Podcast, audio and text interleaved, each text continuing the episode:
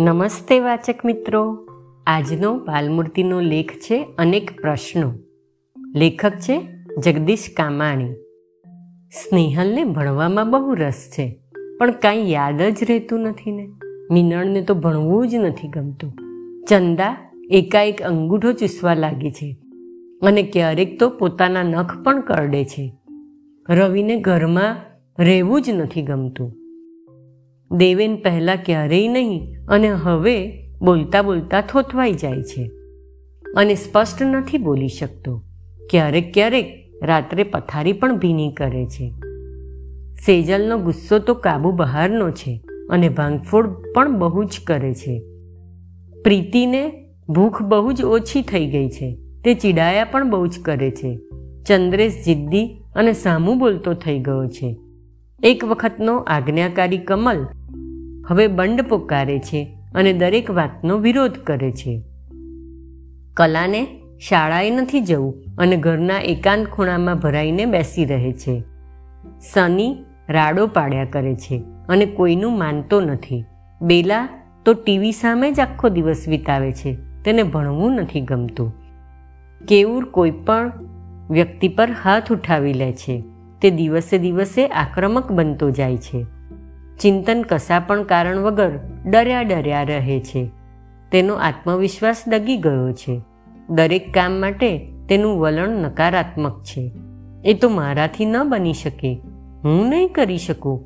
આવા તો સેંકડો પ્રશ્નોથી બાળકોના વાલીઓ તથા શિક્ષકો સતાયેલા રહે છે. અનેક પ્રશ્નો છે, પણ સમજમાં નથી આવતું કે હલ કઈ રીતે કરવા. કુટુંબની વ્યાખ્યા હવે બદલાતી જાય છે. કુટુંબો વિભક્ત થતા જાય છે. નાના થતા જાય છે.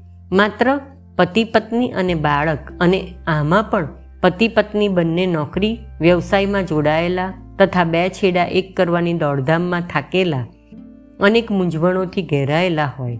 આવા સમયે તેઓને બાળકોની આવી સમસ્યાઓ સમજી તે હલ કરવા ક્યારેક નિષ્ણાતોના માર્ગદર્શનની જરૂર પડે છે.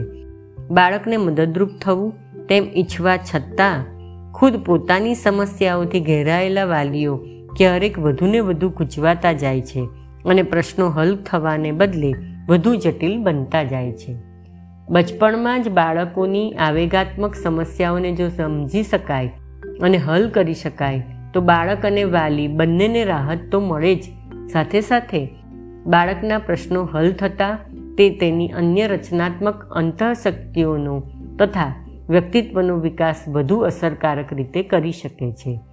આ ઝડપ તથા સ્પર્ધાના યુગમાં બાળકે પણ તાલ મિલાવવો પડે છે અને એટલે જ તેની કોમળ સંવેદનાઓ ક્યારેક ગવાતી જાય છે.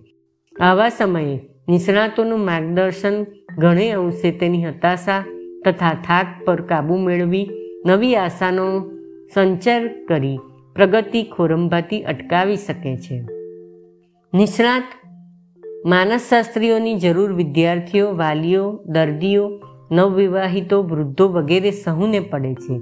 જીવનના કોઈને કોઈ વળાંક પર જ્યારે પ્રશ્નો મૂંઝવી દે છે, મનોવૈજ્ઞાનિક નિદાન, માર્ગદર્શન, ઉપચાર વગેરે આશાનું નવું કિરણ જન્માવી શકે છે.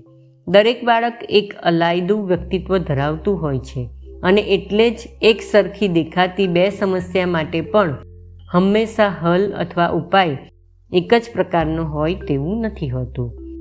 અસ્તુ.